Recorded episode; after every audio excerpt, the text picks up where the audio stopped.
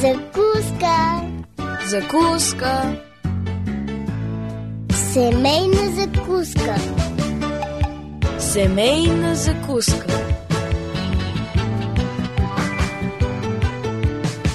Семейна закуска.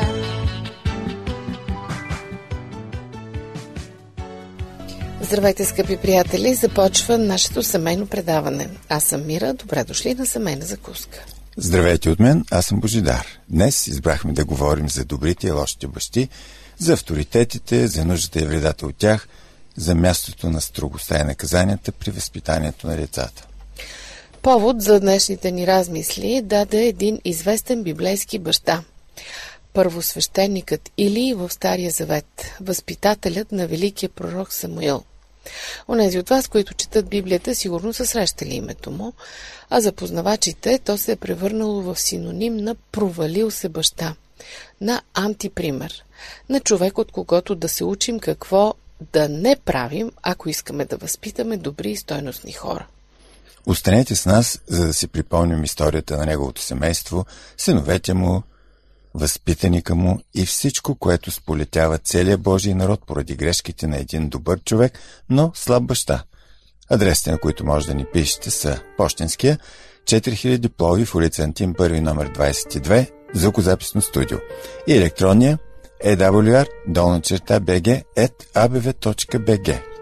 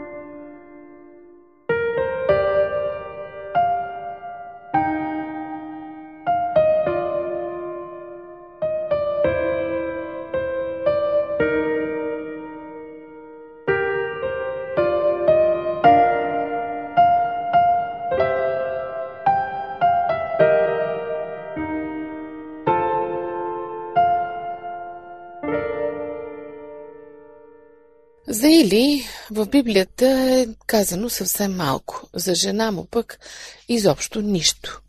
Всичко, което знаем за този свещеник, откриваме в първа книга на царете и там първа до четвърта глави. До дълбока старост той е както свещеник, така и съдява в Израел. Как той упражнява своята официална дейност, не ни се съобщава. Той е описан главно като баща на неговите двама синове, Офни и Финеес.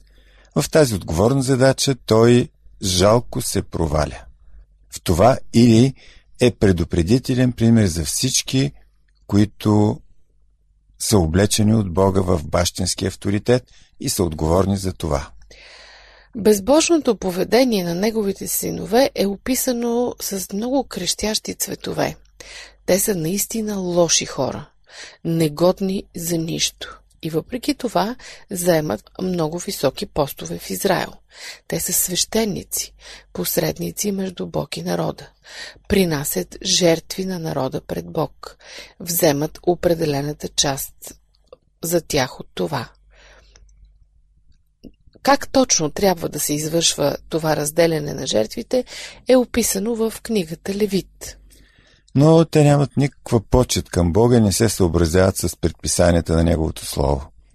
Те не са доволни от отредената им част от жертвата, но вземат за себе си най-добрите части. Дори когато са предупредени от жертващите за техните накърнени задължения и неподчинения, те налагат волята си. Затова те стават причината цялото жертвено служение да бъде презряно от Господа.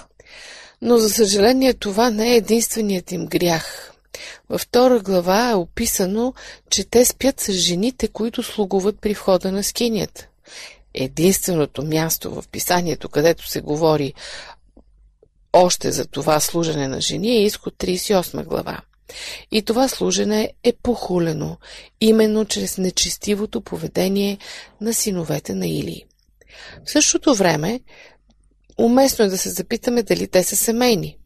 Да, за Финес знаем, че е семейен. И неговата жена дори много по-добре разбира какво означава Божия слава от своя съпруг.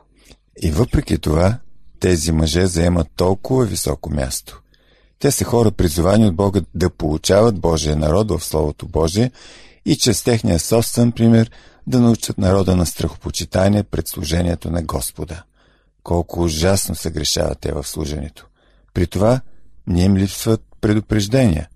Божият човек е изпратен и посочвана или на синовете му за тежките им грехове. А самият или какво прави? Може би това е най-уместният въпрос. Никъде не четем той да взема лично участие в неправдата на синовете си. Самият той остава верен.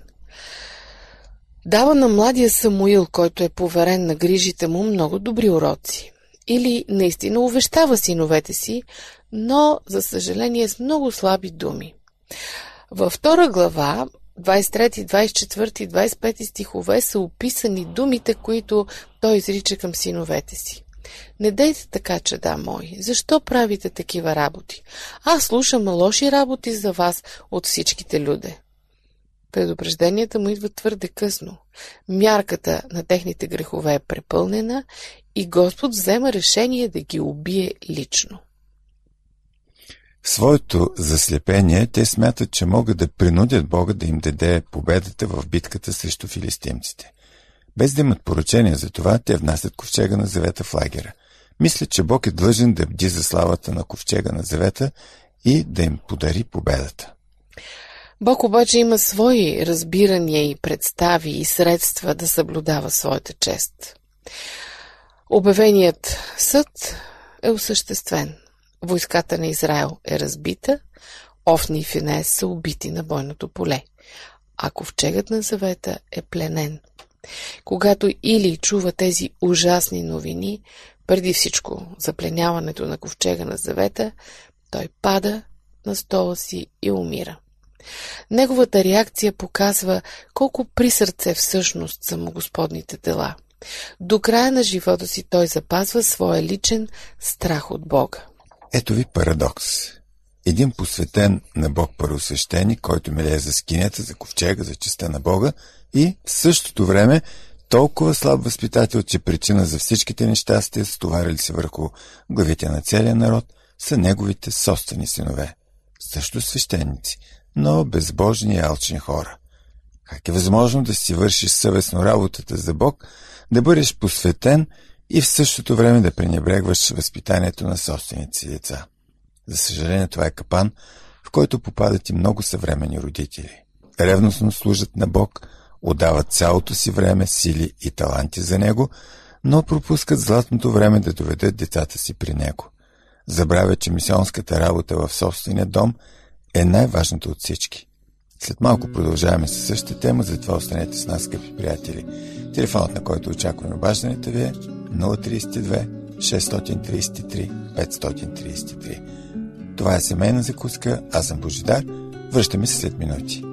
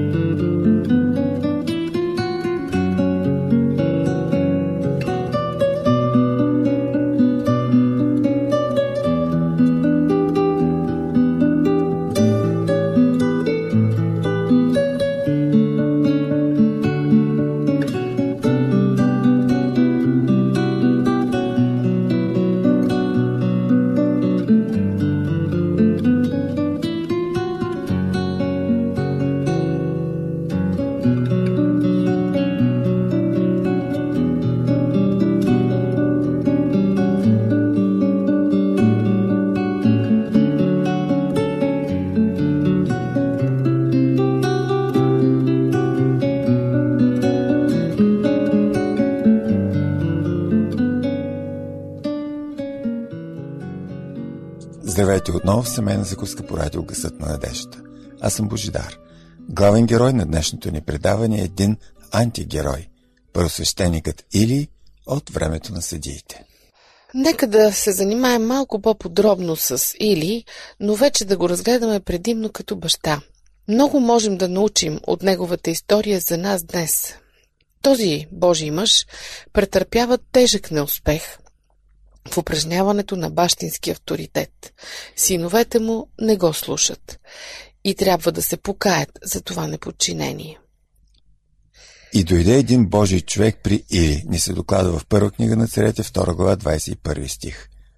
Беше му напомнено високото му положение като последовател на първосвещеника Арон, което означава голяма отговорност. Въпреки, че синовете му упражняват неправдата и той самият не участва, не му е дадена особена лична отговорност от Божия човек. Много сериозни са упреците срещу него. Защо ритате жертвите ми и припомнянето ми и почиташ синовете си повече от мене? Затова съдът трябва да дойде на Тили и неговия дом. По-късно младият Самуил трябва да разпространи това послание още веднъж. Или трябва да чуе упрека, че знае за всички неправди на синовете си и не ги предотвратява. Като отговорен просвещеник, той не схваща да попрече на това омерзение на жертвата. И като съдия, той не наказва синовете си за техните престъпления и като баща в семейството си или сериозно се проваля. Ако се огледате и прочетете вестниците, сигурно ще видите, че навсякъде, във всички аспекти на нашето общество, съществува криза на авторитетите. Такива времена е имало и в историята на Израел. И то точно по времето на съдиите. Спомнете си сигурно прочутия текст от Съдии 17 глава, всеки правеше каквото му беше угодно на очите. Ако отворим Новия завет, ще прочетем писаното от Павел. Всеки човек да се покорява на властите, които са над него, защото няма власт, която да не е от Бога. Колкото власт има на света, всичките са от Бога отредени според посланието на апостол Павел до Римляните, 13 глава, 1 стих. Тези, които притежават авторитети, са отговорни пред Бога за начина по който те управляват този авторитет. Деспотично и самоволно упражняване на този авторитет е един от факторите, който между другото довежда до Френската революция и много следващи революции. Но семето на тази революция от друга страна е постято чрез писанията на философи, които поставят своя печати върху мисленето на педагозите. Тяхното влияние е още ефективно. Пример за такъв философ е Жан-Жак Русо. Неговата книга Емил или за възпитанието упражнява огромно влияние. Но развитите в нея теории са неприемливи за един вярващ човек. И това не трябва да ни очудва. Неуравновесеният баща на Русо му дава да чете още като малък всякакви зрели и незрели книги. После изоставя момчето, когато е на 10 години. От една връзка на Русо с прислужница, която той по-късно един вид узаконява, се раждат пет деца, които той оставя в детски приют. Самият той като баща дава много лош пример. Русо изхожда от мисълта, че човек по природа е добър и трябва да бъде защитен от вредни външни влияния. За наказание той не иска нищо да знае. Намира, че религиозните влияния са зли. Само собствената съвест той разглежда като сигурен водач. Нарича е божествен инстинкт, небесен глас, съдята на доброто и злото, което прави човека равен на Бога. За Исус Христос той не иска нищо да знае. Този безбожник упражнява голямо влияние и неговите теории намират и днес много привърженици. В доста по-късно време, през 20 век, книгите на доктор Бенджамин Спок упражняват огромно влияние. До ден днешен вие ще видите много негови почитатели, които с удоволствие препоръчват съветите му. Най-известната му книга върху възпитанието е Книга на здравия разум за бебета и детска грижа. Тя е преведена на повече от 30 езика и достига до над 170 издания. В Америка това е най-употребяваният наръчник по възпитание, защото във вътре са дадени на съвсем понятен език съвети за всички възможни проблеми при храненето и възпитанието на децата. Неговата изходна гледна точка е свободна самореализация на малкото дете. Това обаче води до опасни последици.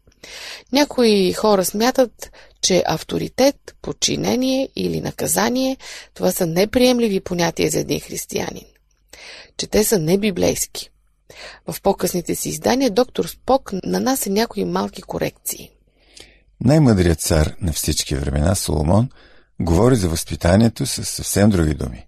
Неговата изходна точка е Господният страх. Понятията дисциплина, подчинение, наказание при него постоянно се въртят. Нека само да прочетем книгата с притчите. Съвременният човек е решил, че знае повече от Бог и е променил правилата за възпитание на децата. Днес в съвсем сериозни книги по педагогика и детска психология ще прочетете, че децата трябва да бъдат оставени сами на себе си, да се развиват естествено, да не бъдат принуждавани да правят или не правят това или онова, сами да вземат решенията, касаещи самите тях. Разбира се, както всички останали майсторски заблуди на Сатана, и в тази има голяма доза истина. Разбира се, че не бива да има насилие, груба принуда, манипулация или издевателство на децата. Те са личности, макар и още неоформени. Но в същото време, естественото развитие не означава нищо друго, освен неподкастрено зло. Защото всеки човек без изключение се ражда с наклонност към зло, а не към добро. И нашите сладки невинни дечица не правят изключение. Затова наш дълг пред Бог и обществото е да култивираме доброто в тях и да потушаваме злото. Наказанията са един от методите за постигането на тази цел. Има още много какво да кажем по темата, така че не смените частотата, скъпи приятели. Не забравяйте, че в интернет Нашите програми са на ваше разположение, винаги в нашите сайтове awr.org и awr.sdabg.org, както и във Facebook. Там сме като Адвентно радио България, списал на Кирилица. Това е семейна закуска, аз съм Божидар, продължаваме след малко.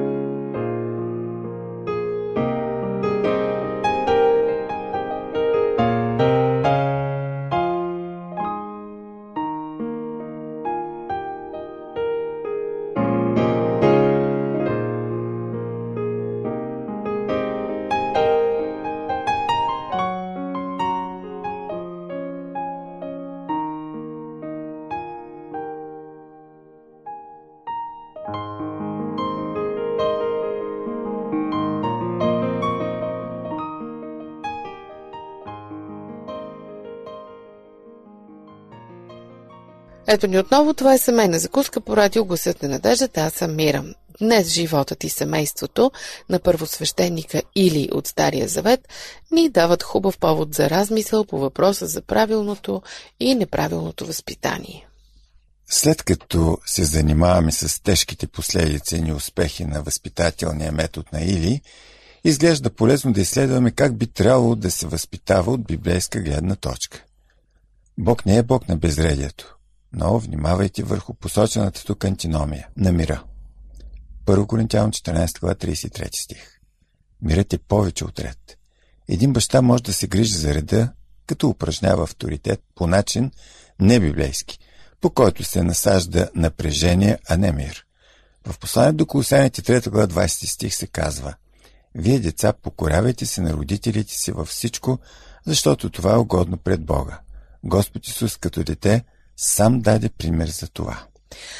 А към бащите се дава пък следния съвет. Вие, бащи, не дразнете децата си, не ги ядосвайте, за да не се обесърчават. В Ефесяни 6.4 апостола допълва Не дразнете децата си да се гневят, но ги възпитавайте в страх и насърчение Господне. Как може един мъж да е дораснал до отговорната задача да бъде баща, без всеотдайната помощ на своята любима, която сама осъзнава своята отговорност за това? Идеалната форма на водителство намираме описана в 32 псалом, 8 стих.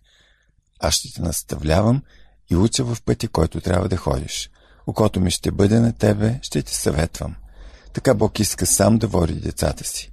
Да се води с очи със сигурност е най-добрият начин за водителство, също и за родителите. Но, за съжаление, това не винаги е възможно. В девети стих следва и увещанието.